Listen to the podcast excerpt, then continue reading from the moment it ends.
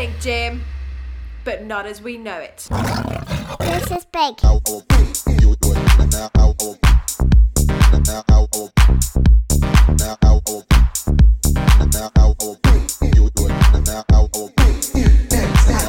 Five, four, three, two,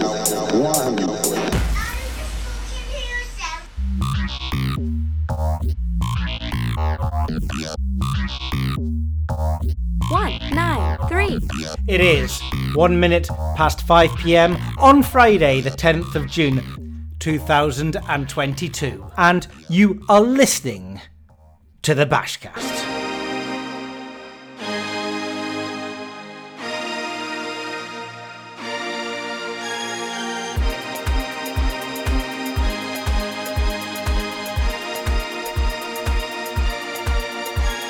Coming up in this afternoon's Bashcast, I go camping, and whilst offline, I don't even know that I've hit a golf winner for days. What happens when we meet a bunch of six-a-side lads discussing their terrible recreational mugs in the PGA, and that happens to be what our job is? 20 DDHH bets to review. Both Bologna and Verona score in each half with outrageous value on the shop coupons, and why NatWest want to kill babies.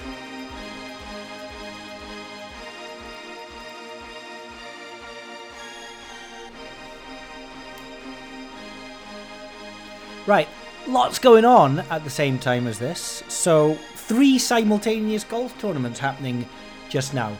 And um, my Skybox isn't working, so I can't actually have it on the TV on mute as I normally do when I'm recording the Bashcast. I've got to be refreshing clickety click pages in the background, which is going to be irritating for everybody. And then I've got in 12 minutes' time, it's going to be the LIV series. It's called Live because LIV is 54 and there was meant to be 54 players, but there's 48. Or is there 54? Who knows? I don't know if I like it or not, to tell you the truth. I don't like the leaderboard and the fact that I can't find the leaderboard and the leaderboard that they have on the on the YouTube because I don't know who anyone is. Anyway, the golf's been interesting. I'm not going to do a big golf episode because I feel like I've done a lot of them recently, so I'm going to have a look a little bit more at what's in my notes here: the horse racing, some of the um, R and D and development. Just really talk about edges because I think sometimes I forget. I forget to talk about the edges, the maths behind the edges, and that's really kind of what the Bashcast is about. It's it's about clearing my head about where we're seeking, how we're doing it, why we're doing it, and how it's going. But I can't totally ignore the golf because it was kind of extraordinary. We went camping for half term in Croyde. I don't so much mind the camping these days. I didn't. I've never been a huge fan of it, but I kind of understand it when it comes to neutralizing you and your pals' families when you've all got lots of children. I mean, look, the number one thing to do is going to be to go abroad and get a hotel. Uh, sorry, not a hotel, a big villa, and you all share the villa.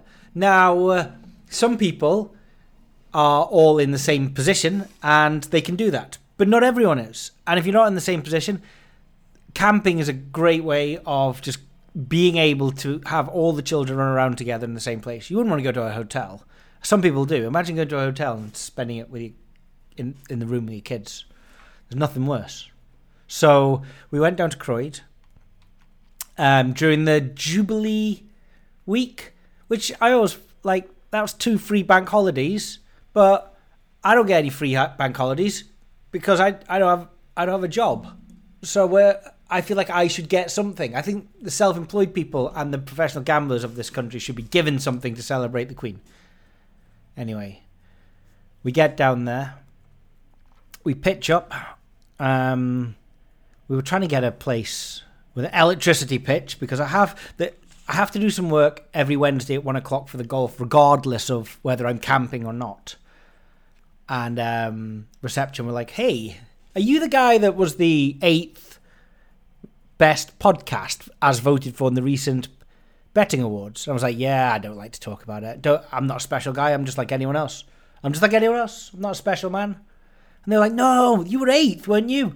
You can have the electricity pit." No, they didn't say that at all. Uh, all the electricity pits pits were reserved, and so I had a bit of a headache on my hands. I had to end up um, going down to, if you know Croyde, the Thatch pub to order a coffee and plug 18 devices secretly into the wall so that I could um, bounce different laptops, iPads, and screens off each other to do the golf. The Sunday had been mad, right? I was down there and there were two golf tournaments um, on the Sunday, and the European Tour, I think, was a single place. I forget who it was. I don't really care. And the but the PGA I'd written off. I'd written off the PGA because um, my guys were like 25th, 32nd, 38th, and 43rd going into the fourth round. So they had no chance. I mean, some sort of miracle of maybe a place if someone shot something extraordinary, but that's that. And so I just turned my phone off. And I actually had my phone off for a couple of days. So it wasn't until the Tuesday when I turned it on. I was like, oh, I wonder um, how the Charles Schwab went. Did a sneaker place. And then what I like to do, this is a bit cheesy, right? I like to get the PGA app or any leaderboard app. And I have my players favorited. It's unbelievable that the DP World Tour can't fix their goddamn app so that you can favorite your players. It seems to be a basic requirement of the app. Also, the website doesn't remember who I am if I just click away for one second and then I go back and it wants me to log in again. But then you try and log in via Facebook and it says it doesn't accept it. It's a mess. The DP World need to sort that out. It's not good. It's, it's, it's not a good look. Uh, but the, anyway, the apps, the PGA app, which is second to the Masters app, which is the best golf app there has ever been, and everyone should take a leaf out of their book. What I do is I scroll to the bottom, and I normally have eight players per tournament. At least I have eight players per tournament in my exchange win singles, which is my personal betting up. My teams will have other stuff, but that gets complicated because sometimes my teams don't post their bets until days afterwards, so I never know who I'm on really. So I'll take my eight singles bet, and I will slowly scroll up, and I'll get one, two, three, four, five, six, and then seven. So maybe I'm in 32nd position, you know, as I was with the Charles Schwab. I'm like, oh, well, there's my seventh place. I've only got one more person. I think it's Sam Burns. And then what I do is I take my time and I, I just scroll and I go 31. No, it's not him. 30. No, it's not him. And I went 29, 28, 27, 26, 25, 24, all the way to 8, 7. Well, I'm in the places now. six, five, four, and then I just didn't believe it. So I went all the way back to the bottom of the leaderboard. Is he shot like 92? No, he's in the top three. So he wasn't third, that was Brendon Todd. I was like, oh my God. So I scrolled up but hid the names so that I could just see what the scores were. And I see that they were nine under and nine under. And I'm like, well, I've won because I win every playoff. I was 11 for 12 playoff wins before the Charles Schwab, and I go in and uh, Sam Burns was against Scotty Scheffler, and I'm now 12 for 13 because we don't lose playoff wins, and that was delightful.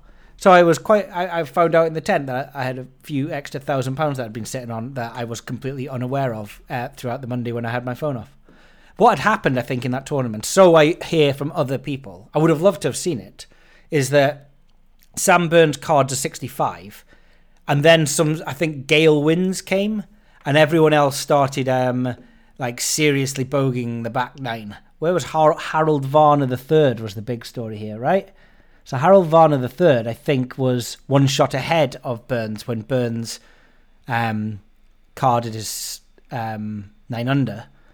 And then harold varner the third on the 12th goes triple bogey then double bogey then triple bogey then a birdie of course then a par then a double bogey, and then a bogey to finish eight over par for the last seven holes. So, um, yeah, Sam Burns wins it. Um, got it for you if you're on Harold Varner the third. I'm, I wasn't, but if I was, I, w- I would have preferred to have been camping and not following that action. But how did he win? Um, on the Wednesday, I then went to the Thatch pub with my laptops and my iPads, and I ran my models. And I get the golf options up from. So we have these um, golf trackers at Bookie Bashing for both the DP World Tour and the PGA, and now we have it for the LIV Series. And um, I will select eight golfers from both tournaments up to eight. I could select six or seven. Very infrequently, I select nine, but I try and do around about eight. I'm trying to maximize EV, but I'm also trying to cover 10 to 15% of the field. So I can't just choose eight 500 to one shots. I mean, if you choose eight 800 to one shots, you've only covered uh, 1% of the field. So there has to be a few shorter guys in there at the expense of the EV of the higher guys. Um, and so I fired the model up and I took the data out, of, and I did it early because I was I was in using a, Mac laptop that I'm not used to, and iPads and phones and pen and paper, and I just had, didn't have my office on me. And the first four golfers that came out of the Porsche European Tour were Alfredo Garcia at 200 to 1, bet 365. Kalle Samooja at 200 to 1, bet 365. And then a couple of 80 to 1 guys um, in Callum Shinkwin and Guido Migliozzi. Now, when I'm looking at that, I mean, the first thing I always look for is uh, can I find anyone at 20 to 1, 30 to 1 at reasonable EV? Uh, and then I really am looking at up to 50 to 1, then up to 100 to 1. So Shinkwin and Migliozzi were kind of no brainers. They were going to go in. Um, they also have to be um, plus EV at two or more books because if they are only plus EV at one book, they could be accused of being an outlier and I think we discussed that that wouldn't be particularly fair for benchmarking bets. We don't just want to take our outlier. So there needs to be two different books in different families. It can't be like Coral and Ladbrokes. It has to be like another book as well as Coral and Ladbrokes. And we can't put up exchange bets because we used to put up exchange bets at the beginning. But the problem with putting exchange bets up is everyone follows us in. And you put somebody up at, you know, 10 to 1 or 500 to 1 or whatever it is. And that liquidity can disappear. And then most people don't get that price and everyone gets annoyed. So what's the point? So we don't do exchange bets, and our bookmaker bets have to be available at two or more books. So Alfredo Garcia Heredia, 138% EV at Bet365, 200 to 1. Second was Kalle Samooja, who was 129% at 200 to 1, same as Garcia Heredia. Then it was Shinkwin and Migliozzi. Uh, so I chose Shinkwin and and then I got a couple of short guys in Arnaus and Haotong Li at 34 to 1 and 70 to 1. But I couldn't really go for another 200 to 1 guy because I wasn't covering enough of the field. So I skipped over Kalle Samooja. And towards the end of putting the options up, I noticed that Kalle Samooja actually rose from second place to first place uh, in the EV tracker, but I downloaded my data by now uh, and I just dismissed that. And Kalle Samooja went and won it. Um, betting is cool on Twitter. Um, got Kalle Samooja from the bookie bashing tracker and tweeted out his four figure win bet. I think it was at 888 Sport, possibly. Good on him. Well done. Betting is cool. That's a really good account. Really smart guy. And I recommend following that. Someone asked why we didn't just put loads of players in. Well, that's why in the options. That because you know, we, this is meant to be like a reasonable portfolio of players, and nobody is going to sit down and just back every single uh, plus EV player on the golf tracker. So we try and make it realistic and reasonable, and that's why we um, temper it to eight. If you're using the tracker, you've got much more freedom than we do, and you can pepper around the 200 to 1, 300 to 1, 500 to 1 guys. In fact, um, I was looking at the performance of the real long outsiders um, and the guys that um, are high EV that we've put on our golf options, and they are blowing the ROI out of the water. They're like a 200% ROI. So these 500 to 1 guys might feel like they're never winning and they're never placing. And to be fair, they only do place once every 100 times. But we've been betting on 2,000 of them, and man, they place enough times. But And if they ever go on to win, as we nearly had a couple of weeks ago, then um, the ROI goes silly. Uh, we had the doubles as well. So my team were on the doubles of the, the Euro- Porsche European Open, and we were on Besseling and Richard Mansell on the European Open, and um, over in the Memorial Tour, um, we were on Wise and Niemann.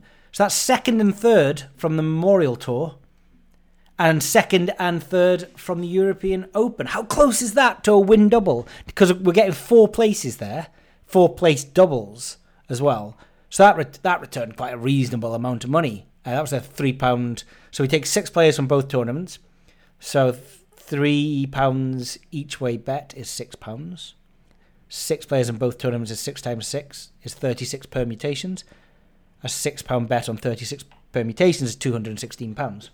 Now, generally, one place double should, unless the real shorties on both sides, cover the two hundred and sixty pound, sixteen pounds, and anything else then is profit. But really, what you're looking for is the two winners because then it's um you know it's going to be four figures. It it, it may be five figures, and it, well, it could be six figures, and then less there's a max fifty thousand pound payout from the bookmaker. You need to um compare the T's and C's there. But how close is that? So it's second and third in one tournament, and second and third in the other tournament. Um, getting closer. Although we did have a we had a double earlier in the year, and I think I worked out statistically we should only be having one every twelve months. So it's it, variants suggest that we shouldn't have had another one quite yet. The Mindless Wanderers are the greatest five-a-side football team the world has never heard of. Um, we were formed in, um, in the early 2000s. Me and a bunch of my um, post university boys would go out on a Friday night, uh, possibly stay out through to Sunday morning, and then Sunday evening was um, uh, five, six aside football time. Uh, and then everybody went and got married and had kids, and the team hasn't played very much, but kids are getting a little bit older now, so we have uh, resurrected the Mindless Wanderers football. I remember being down at the pitches the other week, and we just say, say hello to the opposition. Um, and just milling around waiting for the referee to come over and everything like that. And the opposition have got their phones out and they're looking at the PGA leaderboard and they're all discussing the different bets that they're on for the golfers and the value that they think they are. Somebody says he's got Rose and he thinks he's really good at 40 to 1. Um, and I'm just standing there and I'm in their conversation because we were talking about the game beforehand, but I, I haven't joined their conversation about the golf. Uh, and I'm just standing there listening to them. And isn't that a weird position to be in? Isn't that weird? Because it's my job to pick out the winners of golf tournaments. And, you know, we were voted the second best sports tipsters by the uh, SBC betting awards. But I can't stand there and say any of that to these people. I don't know them. They're the opposite. Uh, wouldn't that be the weirdest thing in the entire world if you were just standing there talking to your mate about, oh, I'm betting on Rose, and then there's a guy standing across from you and he goes, oh, do you know I uh, I professionally bet golf as a job and uh, tell loads of people to do it as well. You just look at him and go, right, okay, Walter Mitty. So I'm standing there and I'm just staring at them and I'm like, this is so mad. It's like if I was a doctor and they were talking about you know, something that was wrong with their finger, you'd be like, "Oh, well, I'm a doctor," and they would be, "Oh, okay, I'll listen to that." But you can't, you, you just can't, you just can't stand there in front of these strangers and say, "Oh, yeah, well, I, uh, I professionally bet on golf, and uh, yeah, it's my job to pick out the winners of these golf tournaments." So what you should be really doing is looking at the strokes gained off the. Oh, talking about that, by the way, I didn't want to go on too much about golf, but the golf metrics graph we're on the hunt for an API that's going to send us um, um, metrics such as driving distance, driving accuracy, strokes gained off the tee, recent birdies, recent eagles, bogey avoidance, putts per round, strokes gained approaching, scrambling, these kind of things. Because when we put this metrics graph together every week, which is a really integral part of our betting on golf, first of all, we select the metrics that we put into the graph based on analytics from trending from data labs or fantasy labs. Sometimes that trending doesn't look right. And I think I wish I'd gone with driving accuracy instead of driving distance over in um, America just now. In sorry, in the Canadian Open just now, because it threw out Dylan Frittelli because we went for driving distance because the trending from data labs suggests that fantasy labs suggest that but i talked to everybody that knows about their golf and they're like nah this is not a course for driving distance this is short and narrow you want driving accuracy here i checked the data and the data was right well Frittelli, who hits it a mile but isn't very accurate, goes four over yesterday. So I'm like, God, I wish I had. So what we're trying to do is if we can find an API, we might build a tool where you can make your own metrics graph. You define the metrics that you want to see, and we'll build the graph for you. Um, but it's all, it's all about finding the correct API. Did you know that when I do those metrics graphs, each graph takes me about an hour, and I would say 50 minutes of that hour is collecting and organizing the data and sorting out different spelling names. And some places do data in percentages, some of them do them in decimals and all that kind of kerfuffle. And like some include the word yards that you have to manually remove. It that's what takes ages when you're doing the um, when you're doing the metrics graphs. And this week we had the PGA tour. Okay, that's okay. You just have kind of have to merge the PGA with the Korn Ferry guys. But then the DP World Tour, we have the DP World Tour guys and the European ladies in the mixed Scandinavian event. And then in the LIV Tour, I've got people from literally everywhere. And um, it, it took forever. Poor me. Biggest violin ever for me, right? So the Mindless Wanderers, one of our recent um, signings, one of the better signings that we did. Um, I have been doing CrossFit down at the now closed Metabox in Droitwich. It closed during the lockdown, which was unfortunate because it was a great place to be. It was a great place to go and meet people. It's a great place to go and get fit. And I love the CrossFit as well. And um, during lockdown, I built a gym in my garage, and now I'm kind of, it's not the same. Um, and you you don't work out as hard as well in your own garage. So I need to go and sort out another CrossFit gym. One of the guys in the CrossFit gym, um, who is a pretty strong dude and a really nice guy, is called Boris. And Boris moved to Droitwich in 2014 from Donetsk in Ukraine. Um, uh, and he moved over because he could sense trouble um, arising all the way back then. Well, as you can imagine, the last few months have been relatively tough on Boris. So I was catching up with him after a game recently, and he was telling me some relatively harrowing stories that people from back in his home country have been telling him. You know, the the women and the children and the elderly have been able to leave, but the country have told 18 to 30 year olds that you have to stay and fight. Uh, so these are his brothers, his fathers, his friends. You know what I mean? They don't have a choice. And he got out in 2014, and well done for him for doing that. But a lot of people didn't. And, you know, the, the, he was in tears telling me some of the pretty incredible scenes that his friends had recounted to him about what they'd been seeing in the streets and what had been happening to them over there. I can't even imagine. I mean, it's just unthinkable um, thinking that that could happen in your home country. He does a lot of fundraising, this guy, um, for friends and for family uh, back in Donetsk for all the things that they're going through. So I've never done a charity plug before and Bookie Bash has been going from 2015. And I do kind of dislike the people that routinely and regularly plug you for charity. I guess it's one thing when it's children. When it's an eight year old girl doing a three legged race, it's cute, and I don't think anyone's got a problem doing that. When it's a 44 year old man who happens to be a professional gambler, it's less cute, and I get that. Um, the same applies with uh, tummy raspberries. It's very cute when it's done by a. anyway. um, on the 24th of July, which is two weeks today, 24th of June, which is two weeks today, um, I'm going to have a charity football match, a seven aside charity football match. Um, this is at. For anyone that is local to Worcestershire, there are some 3G pitches um, at South Bromsgrove. Um, this is South Bromsgrove High School. They and they hire the pitches out. Well, I've hired the pitches out. Um, I've covered the cost of the pitches.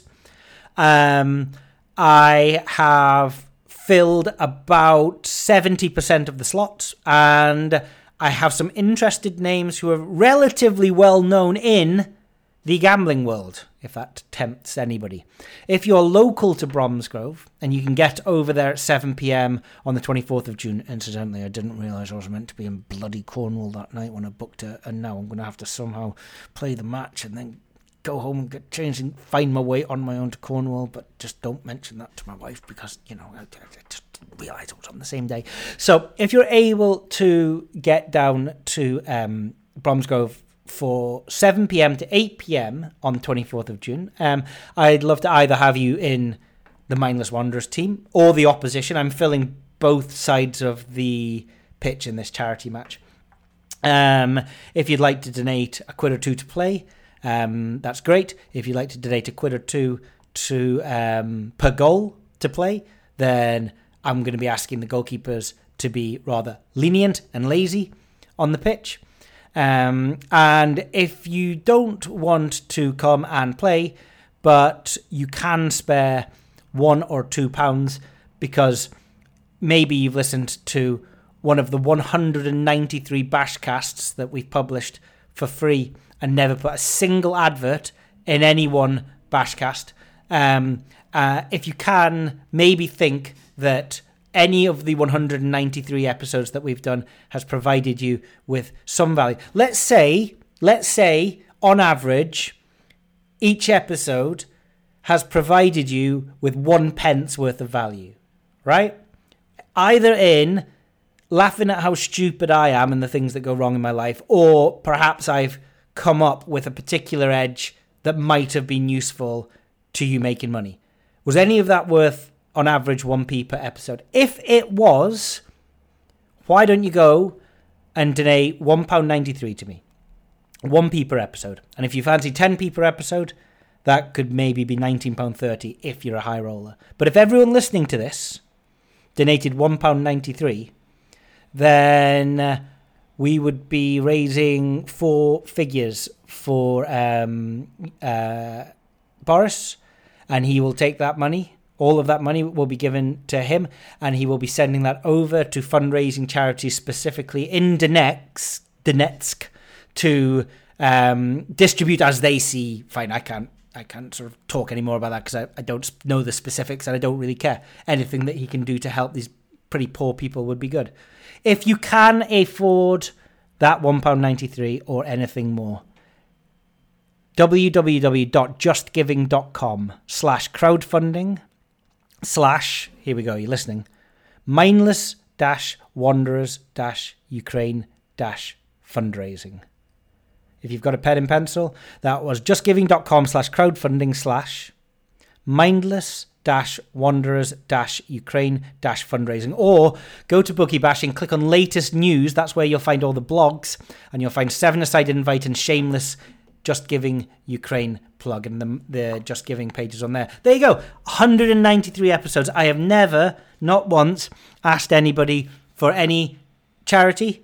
Um, I'm not a charity whore, but this one time, this is something that's personal. It means something to someone I know that um, I really, really want to help out. So last time, all right? justgiving.com slash crowdfunding slash mindless dash wanderers dash Ukraine dash fundraising. I wanted I wanted to get that up to a thousand pounds. Um, it's sitting on 295 quid just now, which is fantastic. And I want to take that thousand pounds and I want to give it to Boris. And he is going to be sending that over to fundraising efforts in Donetsk in Ukraine.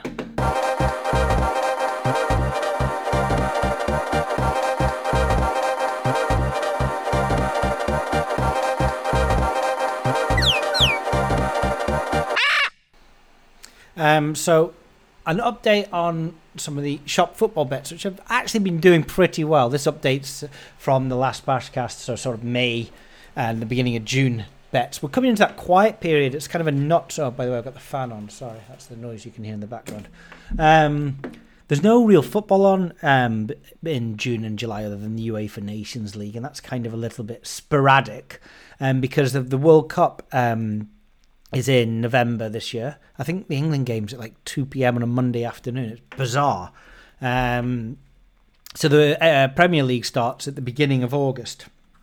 a bit of a pain for me because this is my boy's last um, summer before he starts school. So I'm planning on taking a full sabbatical with my kids in the last week of July and all of August. So I'm going to miss that first month of Premiership. So it's quieting down a little bit. Although I kind of like I like it when it's not just the Premiership week after week because the, um, it always tends to be that we make more money at the beginning of the season in coupons, in goal scorer bets, and then the markets get uh, feel like they get shaped and a little bit more efficient as um, information and assures, assuredness comes in week after week, and they tend to be harder to beat at the end of the season. But through May, um, we had um, exactly 20 DDHH bets. One, two, three, four. One, two, three, four. Five of them won. Um, one of them are pretty unbelievable odds, to tell you the truth. Um, now, the DDHH is coming from the Player XG model, which we've spoken about a lot recently on the Bashcast. It's going to start to come out of alpha soon. And alpha is a stage of development of a tool where it's working, but it's really at the beginning of its life. There could be bugs, there could be errors. We just got it live. We're letting it process for a little bit of time to see what happens. One of the biggest issues that we had was the naming convention um, that different bookmakers have. And I've especially had an issue in the UEFA Nations League. I've spent a lot of time this morning matching the different spellings of names in teams like Azerbaijan and Israel. They tend to be the, you know, the, the, the Asian and the Middle Eastern teams there's so many different spellings for each of these um, guys. I even accidentally merged Daniel James with no goal scorer once. So if you ever went to San Marino versus Andorra and saw Daniel James odds in the tracker, that's because our tracker thought that Daniel James's name was also no goal scorer for a few weeks until we actually figured out what was going on with that bug. Um, one big thing is that we've now got Bet365. We've found a way of getting a feed for Bet365, which is notoriously difficult um, into our Player XG model because we have to go around all of these games and we have to pick up um, um, anytime goal scorer prices from all of the different bookmakers because before the exchange is liquid, we use a range of bet um, goal scorer prices. We don't take it from Odds Checker. We do that ourselves. We do that through our sister company, Oddshawk. And anyone, incidentally, can come along to Oddshawk and ask us um, if they can have the football feed at uh, at a charge, and um, and they can have an API plugged into their models and live up to date data. So this is what's going into the um, football model. But in the back end, of course, we pick up all these players, and a man, a human being, and it has been me generally, has to um, take the um, different spellings and say, oh no, this guy is the same as this guy, and merge these two together. That's what's been going on in the background. I, I, did it for the Premiership, and then as time goes on, you do it fewer and fewer. And then as the UEFA Nations League has come back on, it's like, oh my god, there are so many players that are being spelled differently. Um, now we've got the Bet365 feed. I'm pretty happy that it's getting close to coming out of alpha because Bet365 tend to be the outlier price for a lot of these anytime goal scorer bets at the top price. So we don't want to ignore them. We never want to come up with a top price that's lower than Bet365. So not until now we haven't had them, but as of this week we do, and that's great news. It just makes the pricing of the Player XG tool that little bit more efficient and from um, an, an assumed markup on top of top price, which is somewhere in the region of um, um, it's a function of the price, right? So there is bias. I mean, there's going to be more markup on the 20 to 1 guys than there is on the 1.5 guys. Um, so we take the top price, we add some markup, which I think the equation was something like 100 plus. I'm not going to try and do it off the top of my head. I'm, it's not that I don't want to share it with you. I I know it, but I would need to write it down with a pen and paper. It's difficult at the top of my head. So we had the markup. Um, and then we have an assumed fair odds, which we can then use pass on to reverse engineer. Someone said, "Are you sure? Uh, is the reason why the some results have been poor, um, poor because um, the reverse Poisson assumption is wrong?" And I said, "What results have been poor?" He says, "Well, if you take your worst performing results." Are they bad because the reverse Poisson is wrong? And you're like, well, hold on. If you isolate the worst performing results, they're going to be bad no matter what. Do you know what I mean? It's like there always will be worst performing results. if you want to test if anything is true or not, find a way of coming up with a reasonable mean, apply Poisson relationship to it, and see if you match what the exchange closing line is.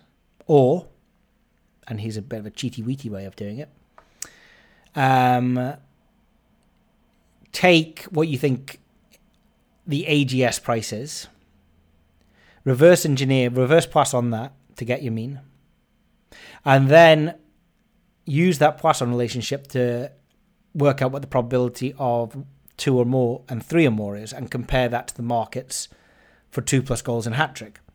And what you will see is that it just completely aligns. There's complete alignment. And so what we know is it's not a distributed Poisson, sorry, adjusted Poisson distribution that they're using to project from the mean to one goal, the mean to two goals, the mean to three goals. They're using a straightforward, direct Poisson distribution. We can see that. We can back test it.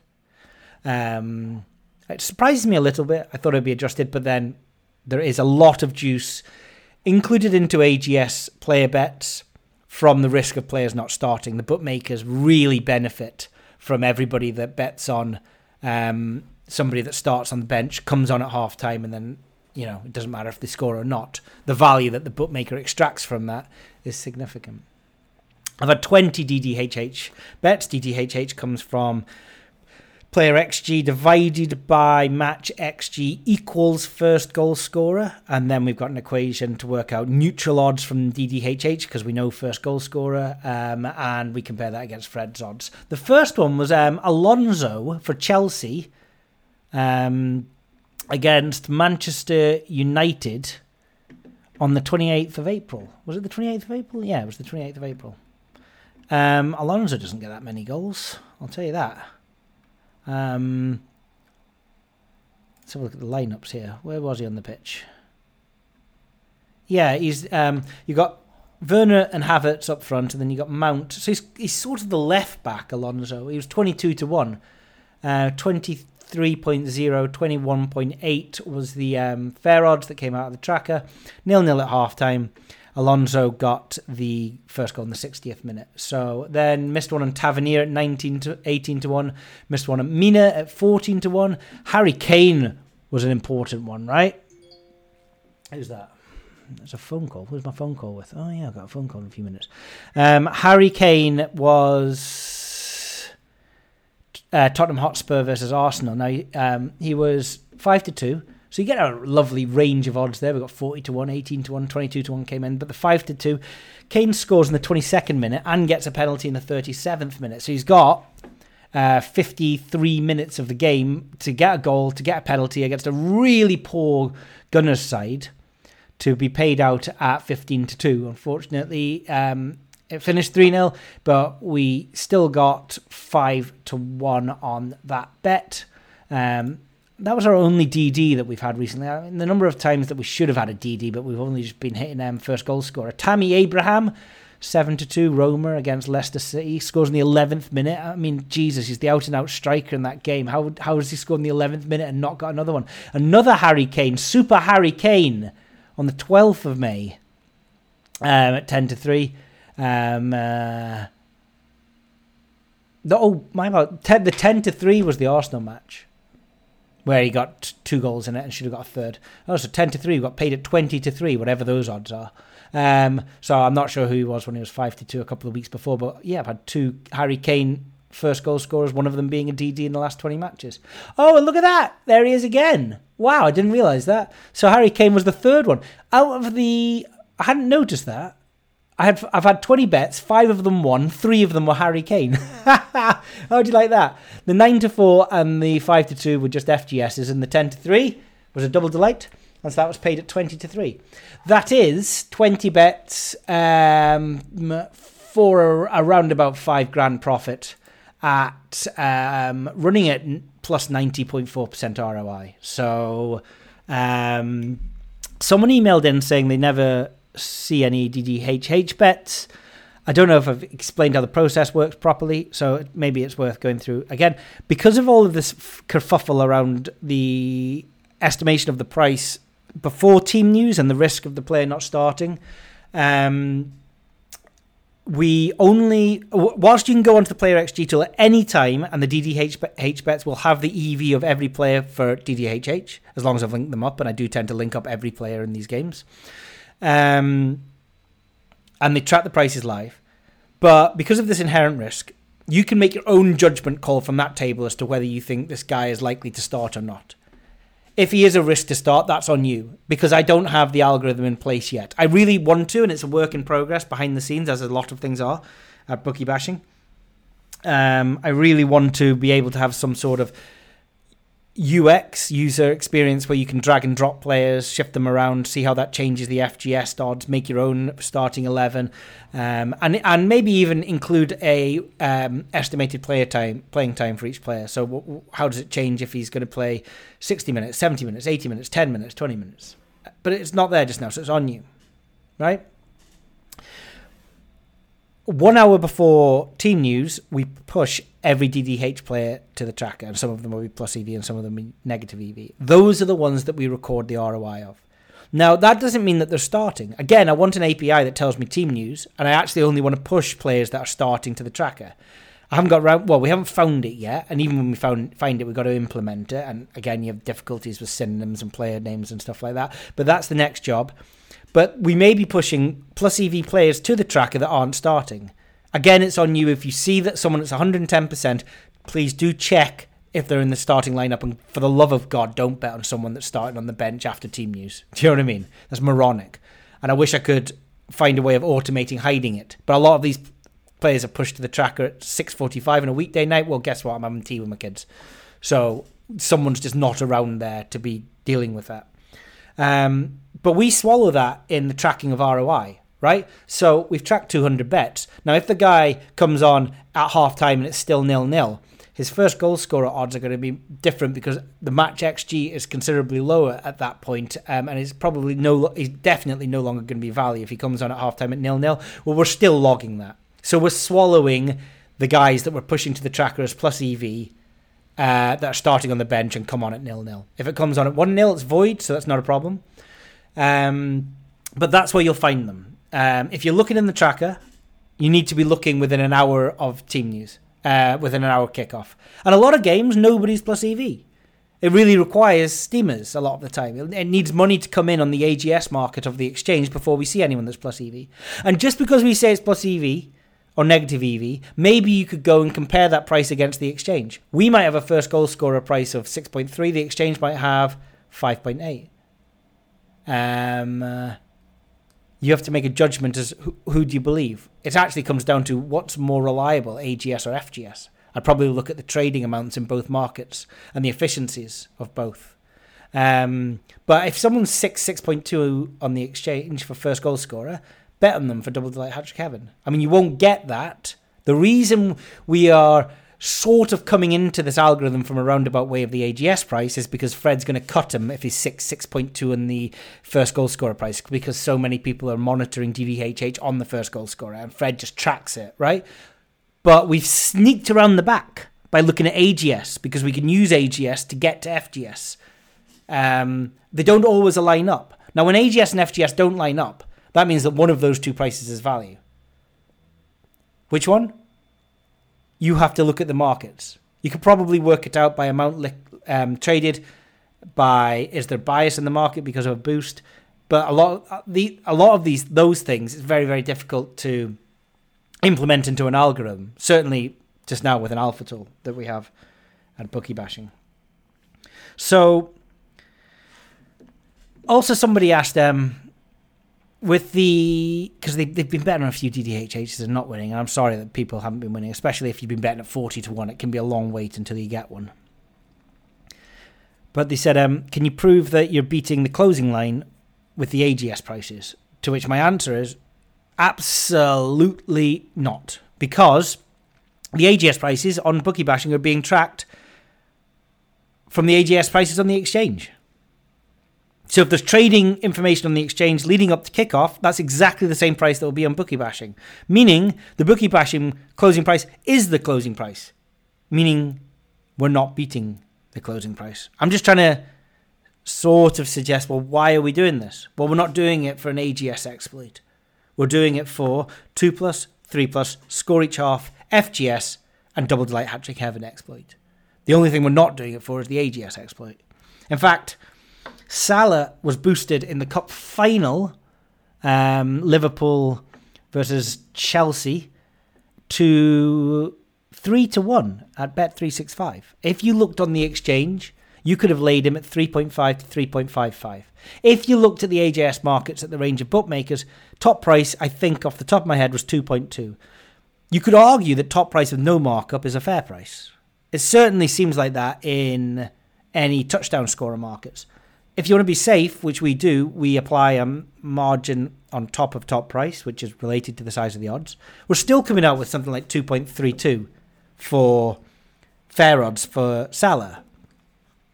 Um, we had a little bug that day again, Alpha Tool on the eight on the player XG where we weren't switching to the exchange price. Um, there was something going on where the refresh rate wasn't working, and that meant we, we were still hanging on the old bet top top bookmaker price, and that was good because that was the real price. I wanted to know that. I didn't want to be hinged against a market that has bias in it. Unfortunately, that requires a sort of coding and logic change. We have to make sure that if we're going to implement something like that, we don't ruin something else. So we haven't done it yet.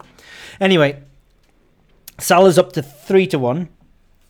Um, the fair price is two point three, and 3.5, 3.55 is being traded on the exchange because the arbors are going mad. Um, this is a super boost at Bet three six five. That's the easiest bet you'll have in the entire world, just going and mugging that on the exchange. Just go and mug that on the exchange. That's one of those that you can't really compare it against the closing line value because the closing line value is biased because of the amount of um, arbors that are holding that up.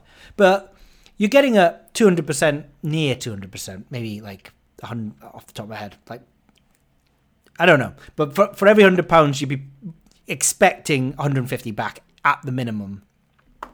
Um, go and find me a investment opportunity that is that straightforward. That that's one of those that you should be lumping the house on.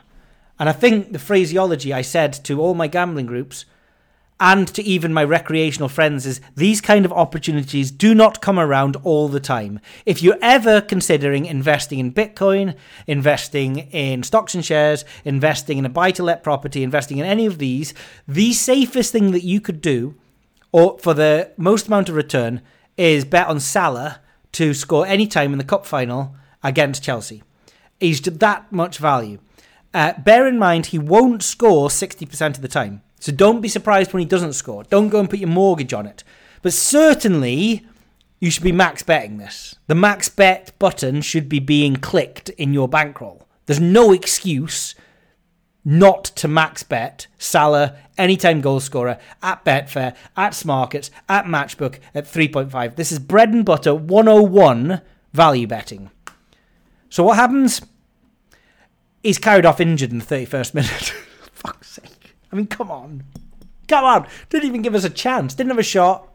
I'm out for dinner. I'm out for dinner. And I turn my phone off at dinner because I'm a good man and I'm present with those around me. And then I'm walking out the restaurant and I'm half conscious that I've max betted Salah. And t- not just that, I've told everyone to max bet Salah. I turn my phone on and I just get a cacophony of FS, FFS in different messages from different people. A lot of them didn't even know each other sent to me, and I I didn't even need to know. Off injured in the 31st minute. Patrick Veitch has a very interesting, a brilliant um, um, interview on the um, betting people sort of podcast that Star Sports do. Um, it's like a five five videos, ten minutes long. He's extremely interesting guy. This guy made like twenty million pounds betting on horses for the last twenty years. Uh, our friend Joseph Buchdahl used to run for him in Cambridge University, or when they were in Cambridge together. Um, and if you haven't heard it, go to YouTube and just type in Star Sports Patrick Veitch. Go and read his book from 2012. That's brilliant as well. Um, men, most people won't maybe relate what it's like to provide value bets for other people. Um, and of the Venn diagram of people that do provide betting advice, I don't know what you think. What would you say? 95% of them are charlatans trying to rip you off, scam artists. Is 95% enough? So there's only a small section of people that are really giving away value bets. Most, a lot of them can be found over at SBC in the different categories that they have there. Patrick Veitch was one of them. I'm another one of them. And he, he, no longer does it. But when asked about um, the times that he was telling people about the horses um, that were going to win, what did he think of that experience? And he said he was relieved. I mean, I'm paraphrasing. If you go and watch the video, you'll you'll realize it's been six weeks since I saw it, so I don't ex- remember his exact phraseology, but it was along the lines of um, he he was glad to give it up because he he hated it when people lost, even though he was providing winning selections.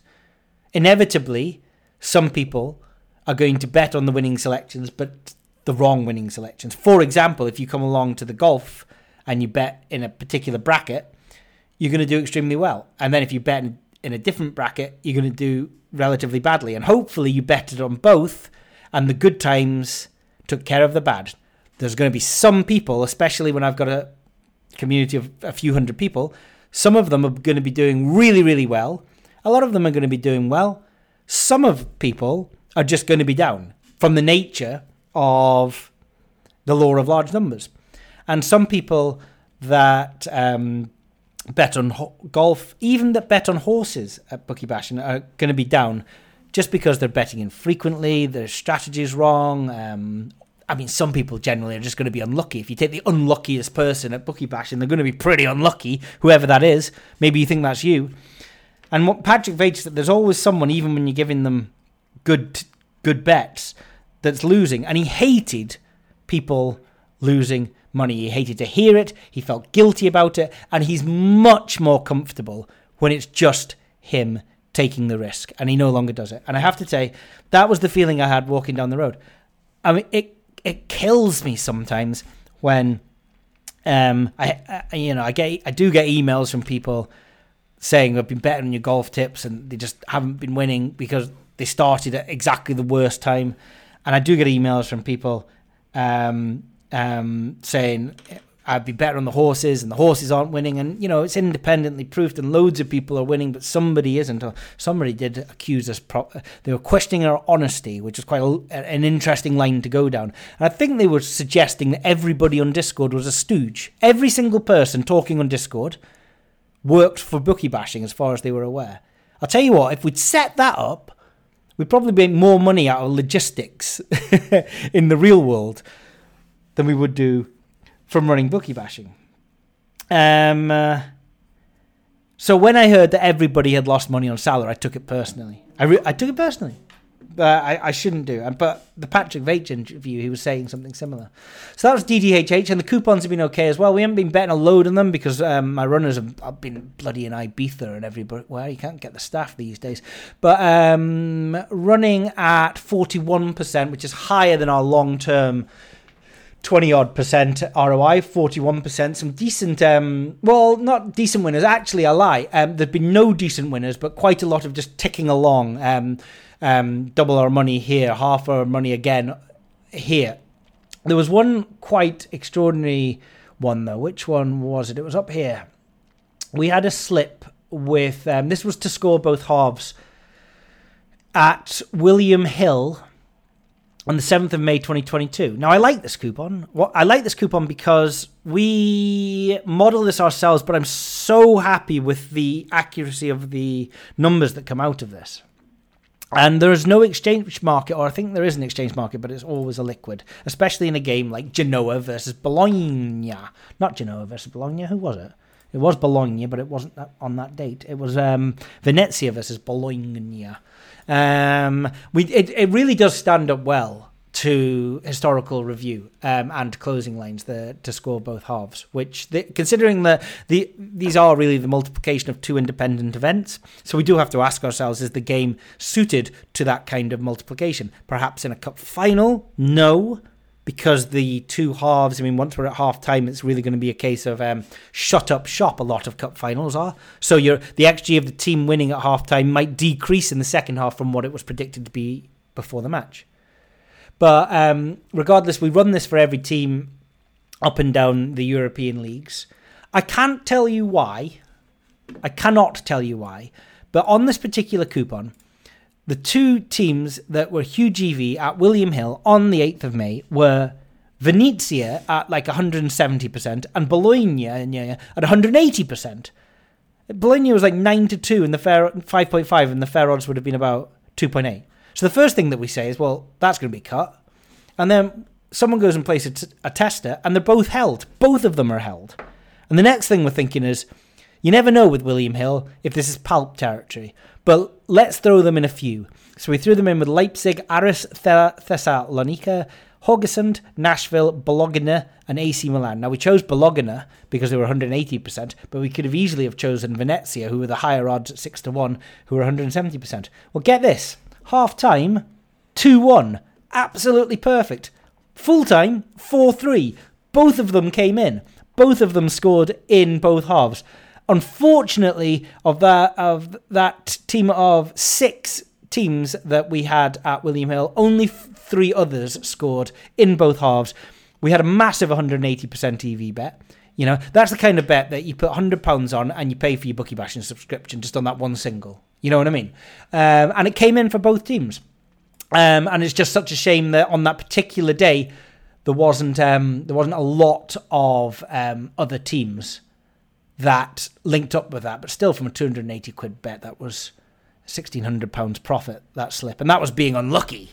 Um, so we've got um a coupon. Talking about the coupons, there's a bet builder coupon tool that we've released. It, it went through two stages of development, and um, we're pretty happy with it now. This was something that was asked for by some of the sort of higher staking syndicates who use the bet builder at bookie bashing i know to hit various corners and cards edges but i don't know where i suspect i do know where but i don't want to say because i don't want everyone to go to this place and look at the exact same place. I mean that's betraying them. Um, but I, even i'm only guessing anyway. And I, even if i did know where i honestly don't know what it is that they're betting on other, than it's combinations of things from the bet builder. They did say by the way that corners markets at bet 365 on uh, completely restricted accounts still take £100 liability, um, which, albeit doesn't change the world, is at least something that you can do with a dead Bet365 account. Some people might have a few of those lying around. Anyway, they asked us to, you know, look, they're saying if I'm, say, betting on over 10.5 corners in the game, or maybe over 10.5 corners and over 2.5 cards, or maybe five corners a half or whatever, what, something like this, something in a time period. If I've got know it for one team, one match, then I bring it up in the bet builder. And if I've got know it for another match, I have to get that match from the bet builder and then iteratively go through like 100 matches during the week uh, or during the morning. And that just takes forever on a Saturday. And they said, can we not have some sort of coupon, like a shop coupon, where we say the markets that we want and we say the matches that we want and it will just monitor all of those live for us and we can download the data with a click in the button. So if you go to the Bet Builder coupon tool on Bookie Bashing right now, now you need to have your own edges here. There are no there's no EV. All we're doing is allowing you to build your markets. To build the markets, you need to use a preset. The presets in the Bet Builder. So if you've got no user presets, don't bother going to the Bet Builder coupon first. The first thing you got to do.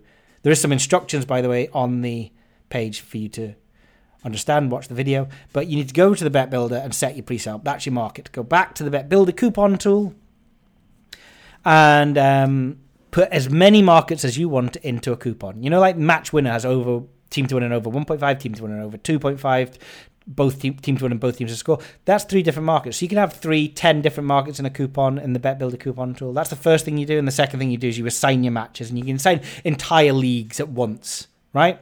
And then save your coupon. And then over the day, the week, that will track the odds of those games. And if you want to extract them all with the click of a button, just press copy. That's been in development for a little bit of time. It's just been released. Probably need a little bit of work on the instruction side of things, but that's available for everyone that wants it. The other thing that's been in development is a handicaps tool. This is awesome, right? It's just been a little struggle to get over the line, but the the concept has worked right up until now. What we're doing here, we figured out and I have to say it wasn't me that figured it out. Someone very, very clever figured it out. That you can take pretty much any line of fair odds on a handicap, and then you can project forwards and backwards. He managed to get a regression fit of like 0.999. He, he nailed it. So as long as he's got one point of the um, of the handicap line, he can get them all. And this works in rugby union, rugby league, tennis, darts, snooker. You know, in in darts, Gary Anderson to win minus 3.5 legs. Maybe in NFL, we wanted to. I was having a look at this. I was having a look at the uh, Buffalo Bills to win minus 200.5 points, um, which was somewhere in the region of 300,000 to 1. You know, you can make any line that you want in anything. Um, and that's going to be a really, really super um, useful tool. The only issue that we have is that it works for NFL, which doesn't start until September preseason, and it works for darts, but it's just being a little bit pernickety for things like rugby union, rugby league. It's not that the model doesn't work; it's the the, the, the actual picking up the games is just proving to be difficult. We'll get that over the line. That'll be live pretty soon, and that's going to be an awesome new tool for people to play with at no extra cost at bookiebashing.net. This is not an advert.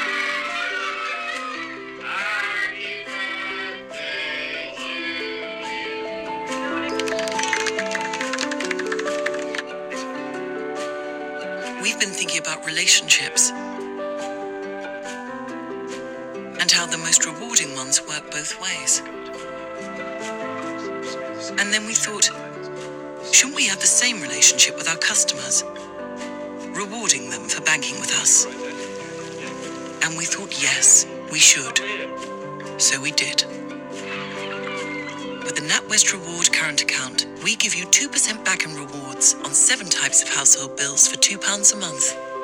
NatWest, we are what we do.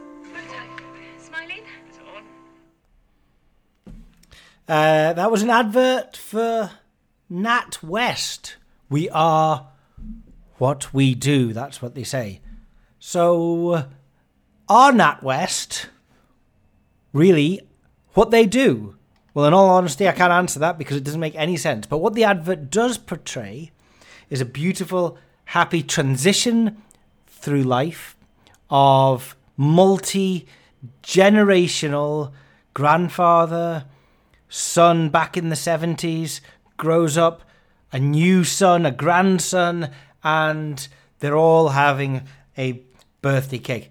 In all honesty, there's not a lot in that advert about finances and money and how NatWest and their mortgage system, saving accounts, current accounts, and the whole banking premise of here is a group of people, a small group of capitalist pig whores who have been dropped into a position where they have a stakeholding or shareholding in the Royal Bank of Scotland, and their job is to make it as easy for people that do not have access to large sums of money to be able to borrow money.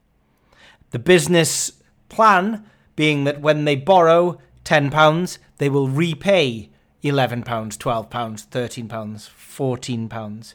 You see, the Royal Bank of Scotland have the money, and the common man does not have the money.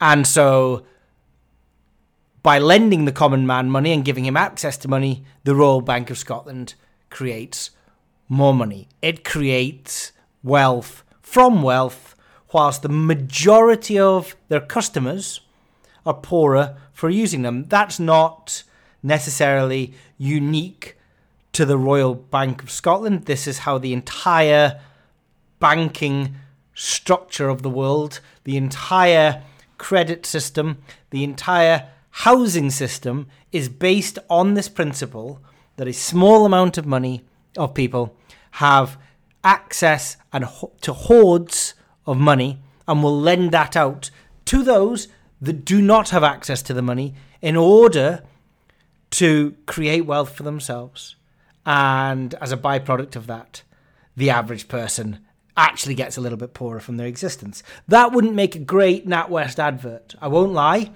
Um, and that's probably why these stupid adverts are just of a dad fixing a bicycle tire, having a beautiful. Because you see what they're trying to portray instead of getting down to the crux of the um, the, um, the absurdities of the modern banking system. They're just saying, look, guys, we are a family bank. You have a family. Your family is beautiful, and we at NatWest, we are a caring, family supporting bank. Let's rewind the clock to 2015. I had quit my job in the city. I was doing relatively well through various modes of gambling. I was over in Prague playing the European Poker Tour. I played the main event of the European Poker Tour, which was a 5,000, 5,000 uh, euro buy in. Got my aces cracked by Queens, the bastard. And that guy who cracked them went on to final table the World Series of Poker a couple of years later, using my money, no doubt. Um, I, w- I won a satellite for a few thousand dollars. Um, I think I cashed in a couple of other smaller tournaments. And so I took over, I withdrew um, an amount of money. Back in these days, um, um, at, particularly just before I went over to Prague, um, I didn't have a lot of capital tied up in in actual cash in runners and shops and things like that. A lot of the times I do. At that particular time, I couldn't draw on any. And so I went to the NatWest and I withdrew. Um, uh, I think I think about ten thousand pounds, and I went over, declaring the money as I travelled to Germany. I gambled with it in the casinos. I remember at the time having to tell NatWest what I was doing with the money when I withdrew it. I got a little bit antsy at the counter, uh, sort of saying, "It's my money. Why is it your business?" Um, and it, it, some legal jargon which I wasn't sure was entirely accurate, and a form was put in front of me, and so I flippantly wrote on the form, "I'm going off to play poker games in Munich, uh, sorry, in Prague, in um, the Czech Republic." So yeah, I played a few tournaments over there. Um, I pretty much broke even, um, and um, I came back to this country. I didn't deposit immediately. I um, I think I um, issued some to some runners um, and things like that, and maybe deposited half the amount, maybe about six and a half thousand pounds, back into my bank of the initial ten thousand that um, um, that I'd taken out, and I had to fill out a form again to explain where the money was from. And I told them it was from um, winnings from cash games and from poker tournaments. And um, I was in a good mood that day, so I was helping them out. So I even linked um, the site where they could check where I finished in these poker tournaments and the amount of money that I would have been paid out from the casino. Oh, Now, running through that NatWest account, that was a bit of a cheeky Nat um, account that I got. Back when I was a student, I remembered I wanted to really, really, really, really, really go to this party in London, and I didn't have any money. And uh, instead of getting a job and earning it, I just opened a NatWest account with a £1,000 student overdraft, and I think I took out the better part of that thousand pounds and spent it on a party in London that weekend. Now, I repaid the minimum every year for about 10 years. So I'd, God knows how much interest I paid on that um, until I reached a time when I, I'd paid off all my student debt and started accumulating some wealth. I didn't really need the NatWest account, uh, so I did use it for um, uh, uh, basically depositing money from poker tournaments, um, depositing money from shop runners, and also sort of transferring willy nilly, as I did in that days, to friends of mine who I shared various gambling and entrepreneurial pursuits with. Genuinely close friends.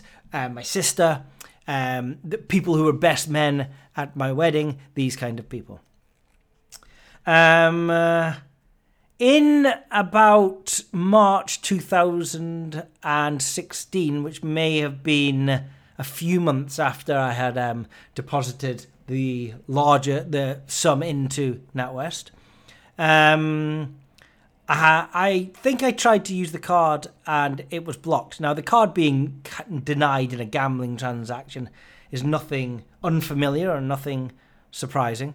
And um, I think I tried to phone up to get my card blocked, but nobody would speak to me on the phone. And um, so I think a couple of days later, I actually went to a physical cash machine and I was passing it and I had the card on me. So I, might just try and get a couple of hundred quid out. And I couldn't get a couple of hundred quid out. I'd been told nothing, but the cash machine was rejecting my withdrawal. There was, there was the better part of £15,000 in this bank account. Um, the cash machine was rejecting it and I couldn't spend it online. I'd received no letter. And so I found when at some t- uh, a moment when I had some time, and I actually visited the shop when it was open. I stood in the queue, and then I went to the front, and I just said, um, "I think I wanted to say, is there something wrong with my account?" But instead, I just felt like, can I withdraw one thousand pounds from the account because I think that something's wrong? And I asked the lady, and I had my passport on me and my driving license, and I said, um, I just want to withdraw a thousand pounds from my account. And she typed into the computer and then she stared at the computer, and then she looked at me, and then she stared at the computer, and then she looked at me, and without saying anything, she got up and she walked away. And 10 minutes passed. And then a different person came down to the till, and they informed me that my bank account had been frozen and was under investigation from the NatWest fraud team. So I was actually in the bank with my uh, very infant daughter at the time. Sasha was born in 2015 in, Oct- in October, and this was early 2016. She was six months old at the time. Now, I do have other bank accounts, other bank accounts that I process my mortgage through and the family bills and stuff like that. But that is by the by. You see, as a professional gambler, my main income came from um, uh, positive equity bets, positive equity decisions on the poker table. And for all NatWest knew, the £15,000 that was in my bank account was all the £15,000 I had in the entire world. Now, of course, I'm leading what many would describe as an alternative lifestyle because the income generation is not going through a PAYE scheme, um, is not um, being declared tax wise, and the, uh, the the expenditure and the income on the forms that are being filled in at NatWest are alternative and obscure. I might add that if you have access to hordes of money and hordes of wealth, and you choose to live your life generating further wealth by lending this money out to a wider population that does not have access to this money, that that is no less alternative and obscure than placing positive equity bets. I may arrogantly say that the advantage player lifestyle might just involve a little bit more skill. It's not like somebody is fortunate enough to be born into an advantage player mindset, whereas you can just be born into financial wealth. So I remember that dealing in the shop because of the suspicion that was drawn on me, and I was annoyed because, of course, I'm annoyed. I have nothing to hide. I'm not a criminal. I've done nothing wrong. Um, the money was won legitimately, withdrawn and spent legitimately, and it was my money anyway. I should have been able to spend it however I wanted without informing them. Uh, I understand that there are um, the bank is acting on interest from guidelines from fraud protection from above, but it should have been relatively straightforward to have checked the links to see that I did spend the money that I had withdrawn and I had gained the money that I deposited uh, um, in the time period that um, at the poker tournament, which was online and did state. I mean, that shouldn't have had to have to exist anyway. The fact that it did should have been a bonus. But the woman was looking at me suspiciously, and I, I remember saying to her, and this was a bit flippant because I had access to other money in another bank account, and I said, um, "I have to feed my daughter tonight." Now imagine, you know, imagine a, a young mother pushing a pram along, doesn't have much money in the world, has to feed herself and her daughter, goes to the bank, withdraws an amount of money to buy baby food and milk, and the bank holds on to that money and she goes in to ask what's going on, and she says her bank account's been frozen. Now, your bank account can be frozen for two reasons. One, of course, there are fraud protection, and you could maybe charitably say that in order to prevent fraud, alternative lifestyles such as advantage players need to be investigated. Um, and it's an, a byproduct of this lifestyle that we have. We're not doing anything wrong, but in order to catch the people that are doing something wrong, we have to be slightly misappropriated. But that wasn't doing me any favour with my little daughter next to me. And I'm standing there asking the woman, who is going to feed my daughter tonight? Again, a little bit flippant.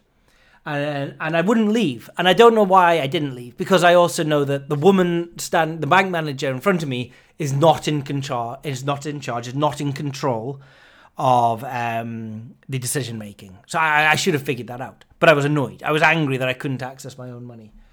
I went home and I phoned the bank and they wouldn't talk to me. And two weeks later, I get um, a, a letter through the post, and the letter finally confirms that my bank account has been suspended for fraudulent reasons.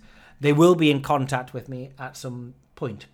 Before they were in contact with me, they telephoned other people that I knew that I had that had NatWest accounts that I had transferred money to because we were sharing the profit and loss from gambling and entrepreneurial instincts. So my friend Dan would go to a shop, he'd place £100 each way on a horse. 50 of that would be mine, 50 each way would be mine, 50 of each way would be his. If it loses, I owe him £50 each way. If it wins, he owes me a, a, a half of the profits. As simple as that. I know Dan, I've known Dan since um, uh, we were. I was best. Well, he was an usher at my wedding. The same. I've known my sister for a very, uh, fairly long period of time. I've even known my mum um, for quite a long time, about forty-four years. Um, so they phoned people that I had in NatWest account, and they, they essentially asked, "Do they know me? How do they know me? And what are the transfers between us?" And everyone said the same story. I, yes, I know him. Uh, I've known him for a long time. We share a gambling interest with each other. And they finally they get around to phone me. They phone me last. Um, and they say, um, "What are all these bits of money?" And I said, "Well, I've already told you what the bits of money are. I go and play poker. I, I deposited my, I withdrew my money. Uh, I made some money, a little bit less than I withdrew, and I deposited it. Uh, and then with the transfers to my friends, um, these are people that I've known. You know, I can send you pictures of my wedding if you want. The guy actually even asked me, genuinely, he asked me, "What's your relationship with Linda Brownlee?" You know, and I, I, I was gobsmacked, and I was just like, "She's my mother." Do you know what I mean? I mean, uh, what? She's got the same surname as me. It's not that common, and um, we, we we shared a gambling interest. My mum's not a big gambler, but you know what? She had um, the ability to get on bets, and so I would tell her what to do and she would have a percentage of the winning, and I would have a percentage of the winning. It was win-win for both of us. No, nothing wrong or fraudulent about this, but they were more interested in the hard cash transaction, transactions, and the fact that there was proof about where they came from in these online um, these o- online databases of um, cashing in tournaments, and they didn't accept it. Look, NatWest, they'll be there when you've got a young family and your son's just broken his bicycle wheel, they'll be there. They'll be there because NatWest, they are what they do. And they only are what they do if what they do is be a right bunch of utter bastards. They are a, ro- a small group of extremely greedy individuals with very little compassion to anyone other than their own wealth generation. What is the net result of my experiences with NatWest? I am banned from the entire Royal Bank of Scotland banking group. I am banned from them and I have done nothing wrong. I cannot open an account there. I cannot um, um, uh, have a mortgage there. In fact, in the letter that closed my account, they, I did get my money back instantly. Uh, They would have been sued to the high heavens if I hadn't, but they did hold on to it for a period of about six months. Fifteen grand. Didn't get any interest. Didn't get it. You know, do you know what I mean? They gave me fifty. They, I got a letter through saying that they will send the uh, balance to another bank account uh, they said if I did have a mortgage with uh, the Royal Bank of Scotland Group, I had to repay it immediately. That's a kind, family friendly bank. I, re- bearing in mind, after the fraud investigation, they had found that I had done nothing wrong because I'd been charged with nothing. So, um, after this long investigation, their decision was they want nothing to do with me. Okay, they're a private company, they are what they do. So, um, they banned me for life. They closed the accounts of all of my friends that we've been transferring money between each other. Again, we weren't doing anything wrong. And um, had that been the only money I had in the entire world to feed my daughter, my daughter would now be dead. NatWest. They are what they do killers